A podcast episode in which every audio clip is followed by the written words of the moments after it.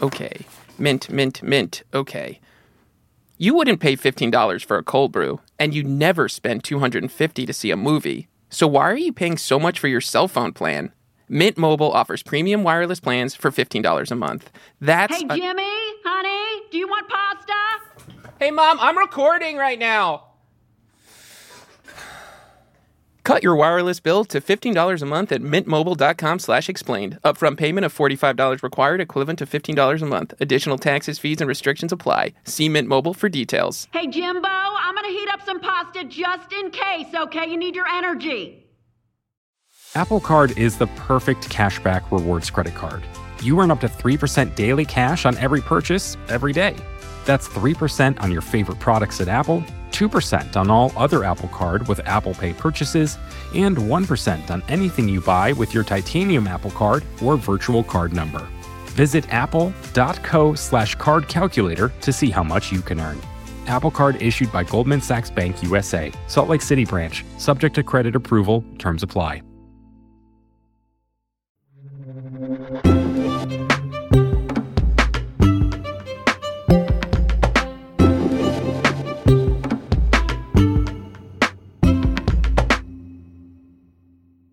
It was six months ago today that a whole lot of white guys who had been lied to by the most powerful white guy on the planet stormed the United States Capitol building in an attempt to subvert American democracy. The insurrection was condemned by basically everyone and then swiftly brushed aside by most Republicans in Washington, but it's imperative that we remember what happened that day and that we continue to try to understand it, because on January sixth, we came face to face with some of the most hateful elements in our society and realized what their hate can accomplish. It wasn't just your corner store racists out there. There were straight up neo-Nazis. Norwegian-British documentary filmmaker Deeyah Khan tried to understand neo-Nazis a few years ago. She's a human rights activist of Punjabi and Pashtun descent who thought it would be a good idea to go hang out with some white supremacists for a film called White Right Meeting the Enemy. Back in July of twenty nineteen, we ran a pair of conversations with her, and we thought we'd bring them to you again this week in the wake of this Republican reluctance to probe what happened on January sixth. As a heads up, there's some strong language in these episodes, so protect the children. Here's Deeyah. Well, I've had experiences with racism pretty much most of my life, on and off in, in, in various forms. Growing up in Oslo, Norway, as a brown girl, you know, I was exposed to racism very, very quickly. When I was younger, it was very overt. You know, we used to have neo-Nazis that would be marching in the streets. We had neo-Nazis that would attack businesses and homes of people from minorities. And I remember at the time, my, my dad used to say that, you know, these things are really complicated right now and they're very heated right now, but really what's required is time. So just by the time that, you know, you're grown up, all of these things will sort of disappear. Mm. As a teenager and, and, you know, as I was growing up, I was very active in terms of anti-fascist, anti-racist campaigning, even at that point. I used to go to protest. I used to flip these people off, used to shout at them, used to throw stuff at them. Mm. And none of it really particularly helped, I have to say. It felt great at the time, but wasn't particularly productive. It didn't nudge the needle in any direction no. on white supremacy. No, or my understanding of it either. A few years ago, I ended up doing a, an interview with the B B C. The fact of the matter is, the U K is never going to be white again. It's just not going to happen. People can wish it, but it's not realistic. We're together going to have to find out, what does it mean to be British moving forward? What does it mean to build a society that includes all of us, where it means looking like me and looking like you? And the context of that was, I was saying that for people in England or in any of these countries to think that their societies can go back to what they used to be pre large groups of people of color coming here, it's just, it's delusional to think that that time is coming back. And similarly, our parents who've come from, you know, various parts around the world, for them to think that they can reestablish those countries and those ways of living within the West is also sort of delusional. Right. I thought that that was a fairly bland, fairly reasonable statement to make. And I've heard from my own father, who used to live in London mm. and Wales, that he misses how much it used to be more Anglo-centric, and now it's oh, that's interesting. There's far more immigrants. So if my father would say something like that, I can't even imagine how, let's say, some white Britons might have felt about you saying that white Britain is kind of over. Right. And so this interview ended up going viral, and it ended up on several violent racist websites in this country hmm. who actively started campaigns against me, and I was flooded with death threats. Because they thought you were saying white Earth is over? Yeah, yeah. They thought that I was articulating what they have always been fearing, which mm. is that white people are being replaced by people like me and people like you. The term that they used for it was that I confirmed that there is a white genocide going on, that we are actively trying to replace white people. Like there's a plan. Right. They really do believe this. I mean, the shooter in, in New Zealand actually believed this as well, and he articulated that in his manifesto.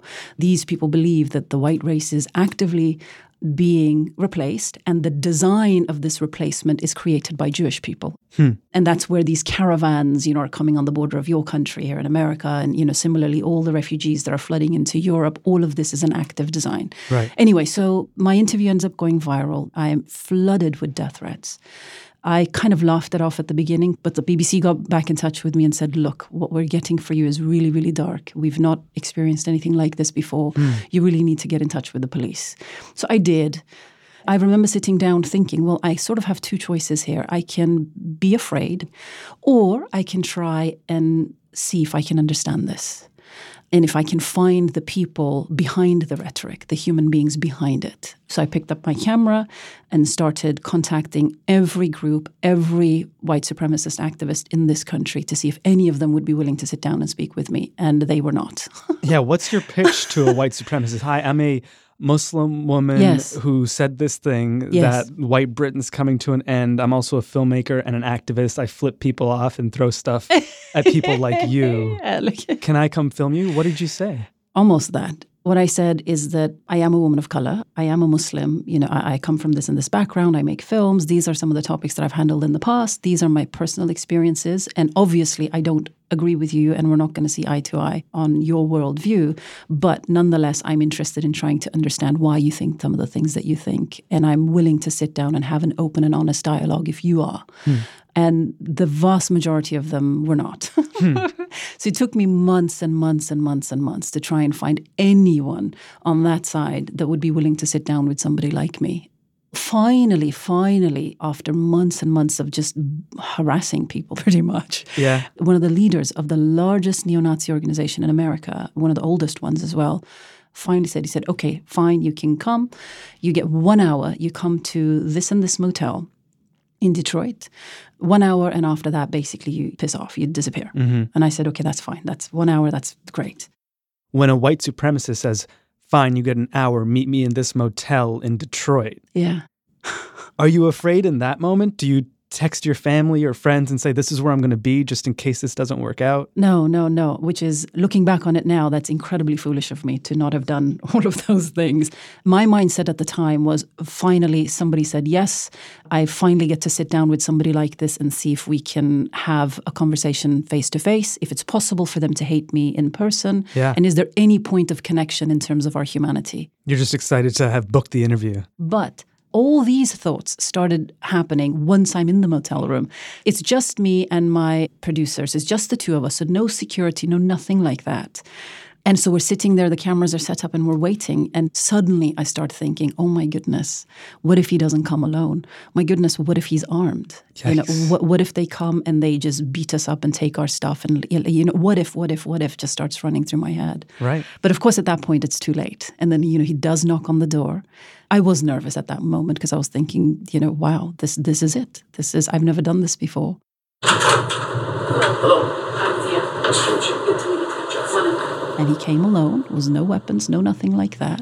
Well, I'm Jeff Schoep, commander of the National Socialist Movement. You know, we're a white civil rights organization here in America. We're white nationalists. And instead of speaking for one hour, we spoke for five hours. We feel that the white race in general, in fact, Western civilization in general, is under a full assault. But what I also did is I shared with him my experiences of what it was like to be on the receiving end of somebody like that. I would read him some of the threats that I'd received. Hey, swamp nigger, you're going back. Get out of whitey world, you leeching slag, shit-skinned cunt. What does shit-skinned mean?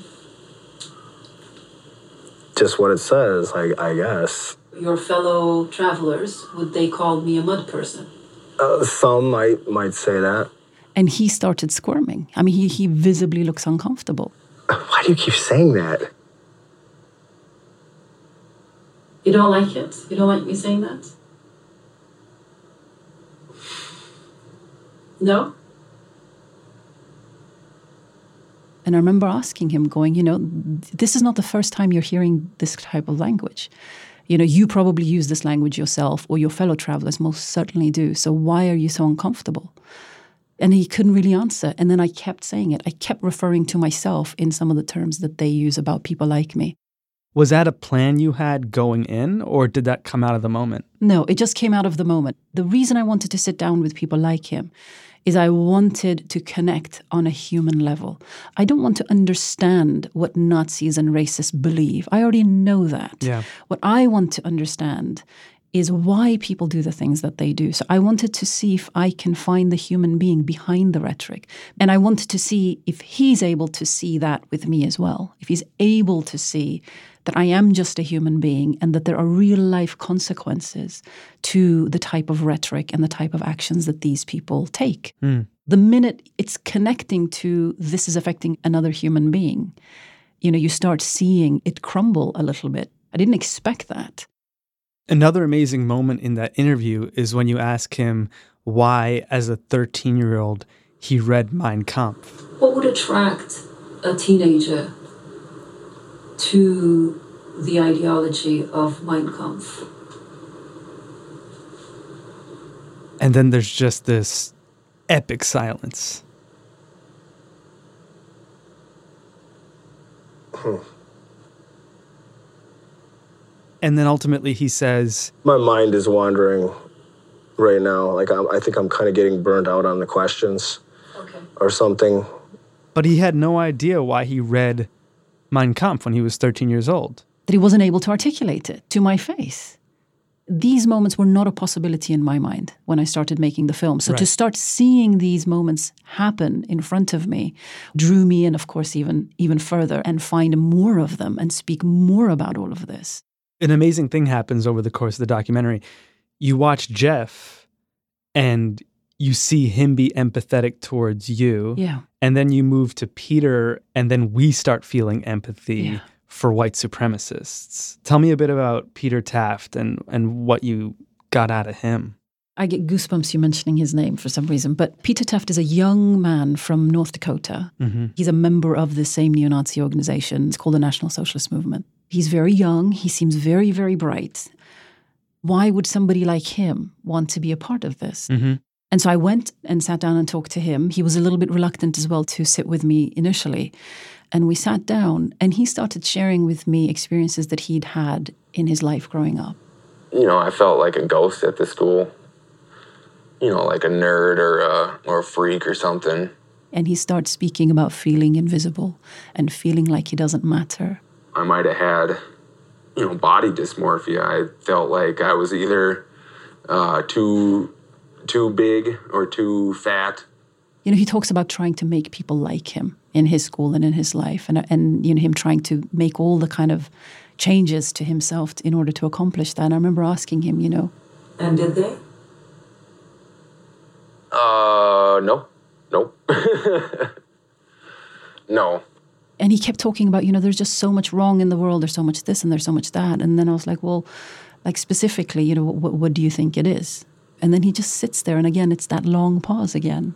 I guess looking back, what bothered me the most was uh,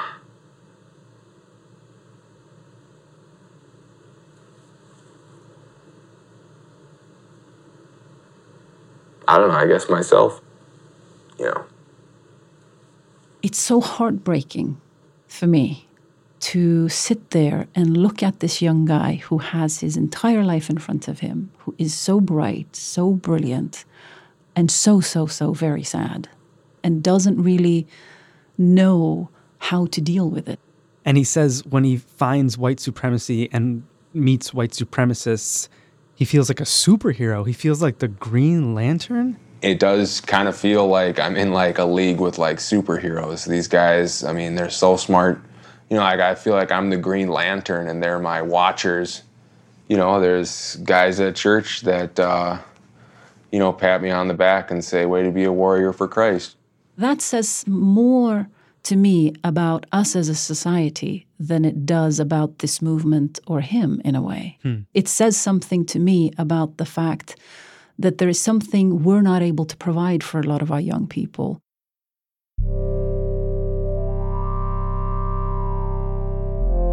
Extremist movements, or any kind of violent groups, in fact, are very actively providing a lot of these types of feelings. The kind of vulnerabilities that some people have, you know, people who are seeking a sense of identity, a sense of belonging, the fact that, you know, we as a society aren't really providing that. And we're all sort of retreating into our bubbles and our own little corners and our own kind of identity groups. And that's what extremist movements thrive on.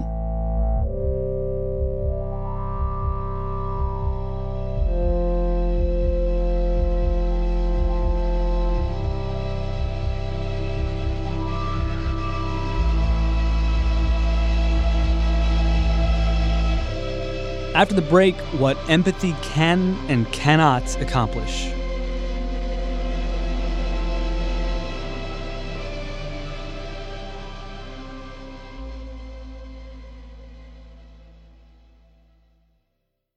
Support for this episode comes from Mint Mobile.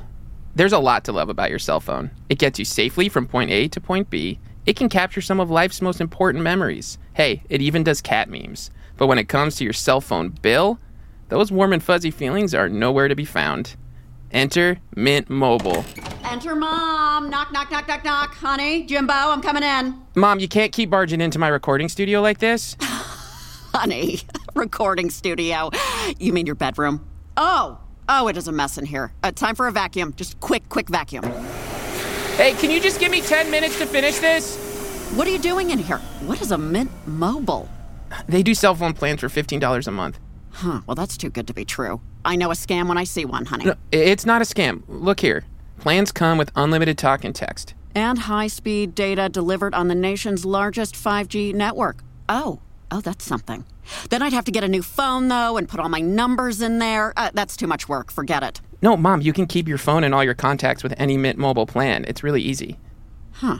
Same number? Yeah, same number. Okay, so I'm just gonna finish this ad oh, now. Pretend I'm not even here. Not even here. You're standing between me and the computer. Oh, I'm sorry. I'm sorry. Yeah. Cut your wireless bill to fifteen bucks a month at mintmobile.com slash explained. Upfront payment of forty-five dollars required, equivalent to fifteen dollars a month.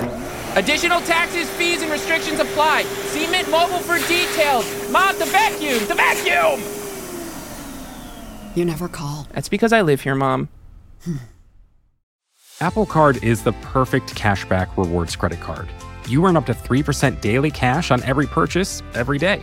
That's three percent on your favorite products at Apple, two percent on all other Apple Card with Apple Pay purchases, and one percent on anything you buy with your titanium Apple Card or virtual card number.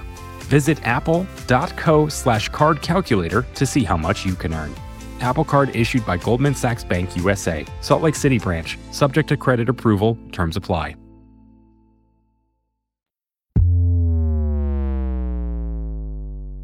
Deeyah, there's so much empathy in this movie, and you get drawn in deeper and deeper into the lives of these white supremacists. And then there's one last remarkable moment I want to talk about in the film where you're in Ken Parker's living room. So that's the Klan? Yeah, this is a Klan tattoo. You're asking him, like, why am I here right now? Why are you talking to me? You've been completely respectful to me.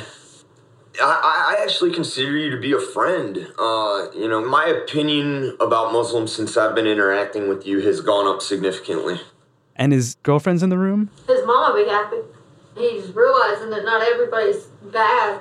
I mean, there is some good people out there that aren't white.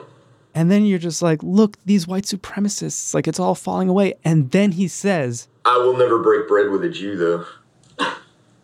Had to go and say something, didn't you?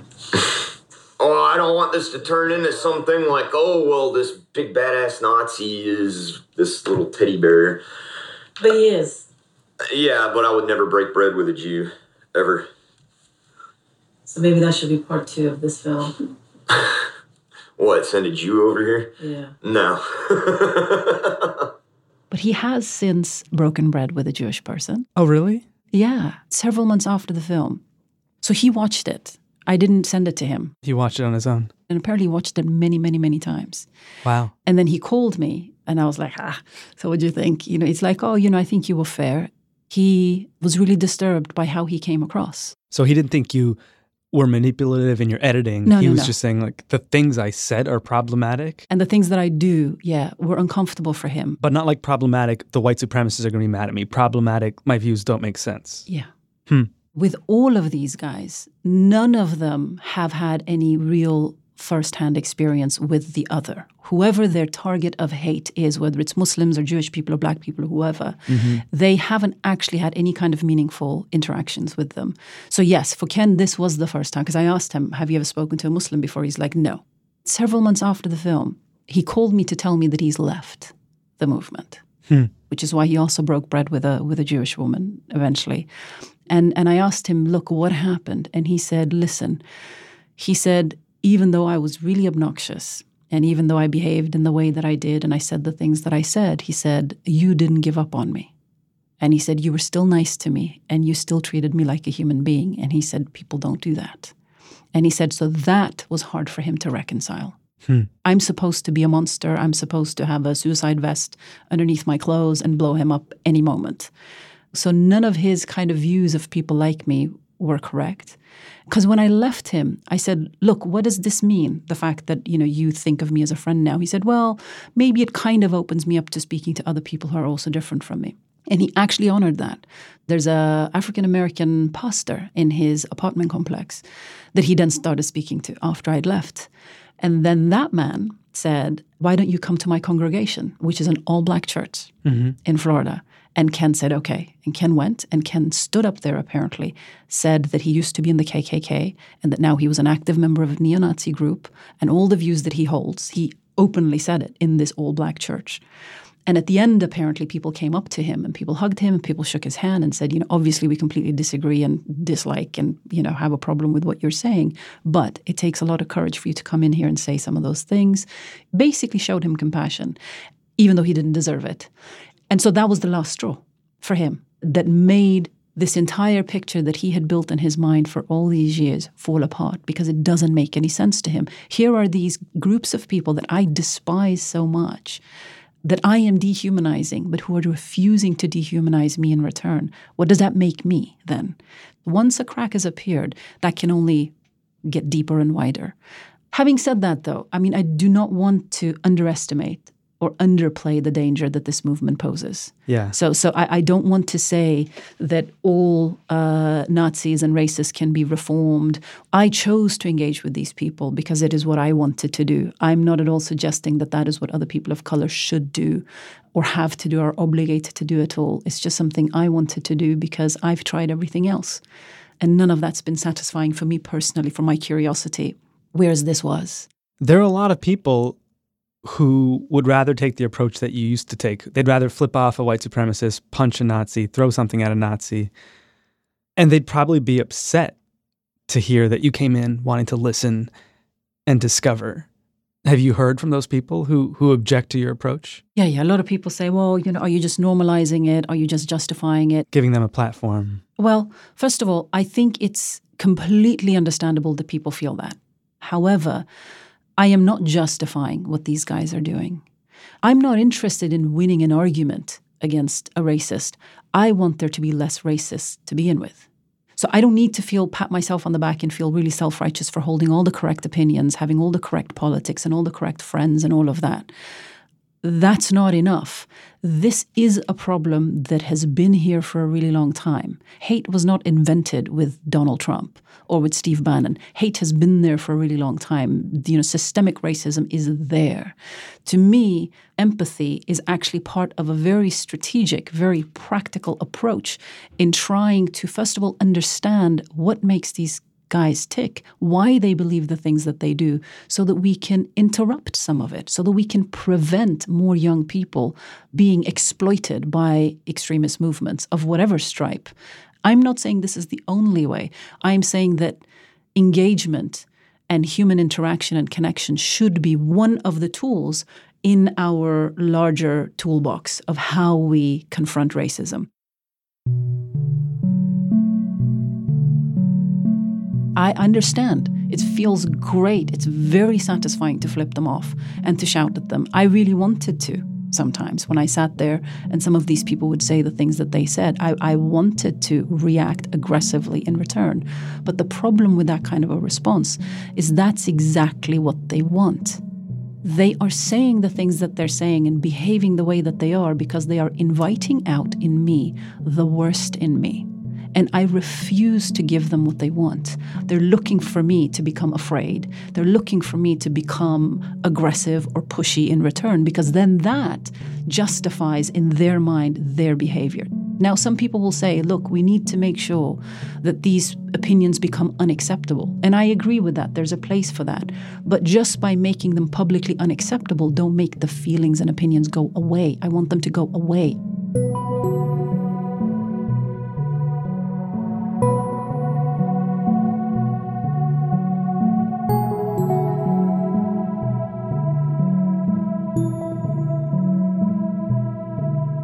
Deeyah Khan's documentary film White Right Meeting the Enemy is out now. It's actually one of two films she made a few years ago that confronts hatred. The other one's called Jihad, and we'll talk about it tomorrow. I'm Sean Ramos for him. This is Today Explained.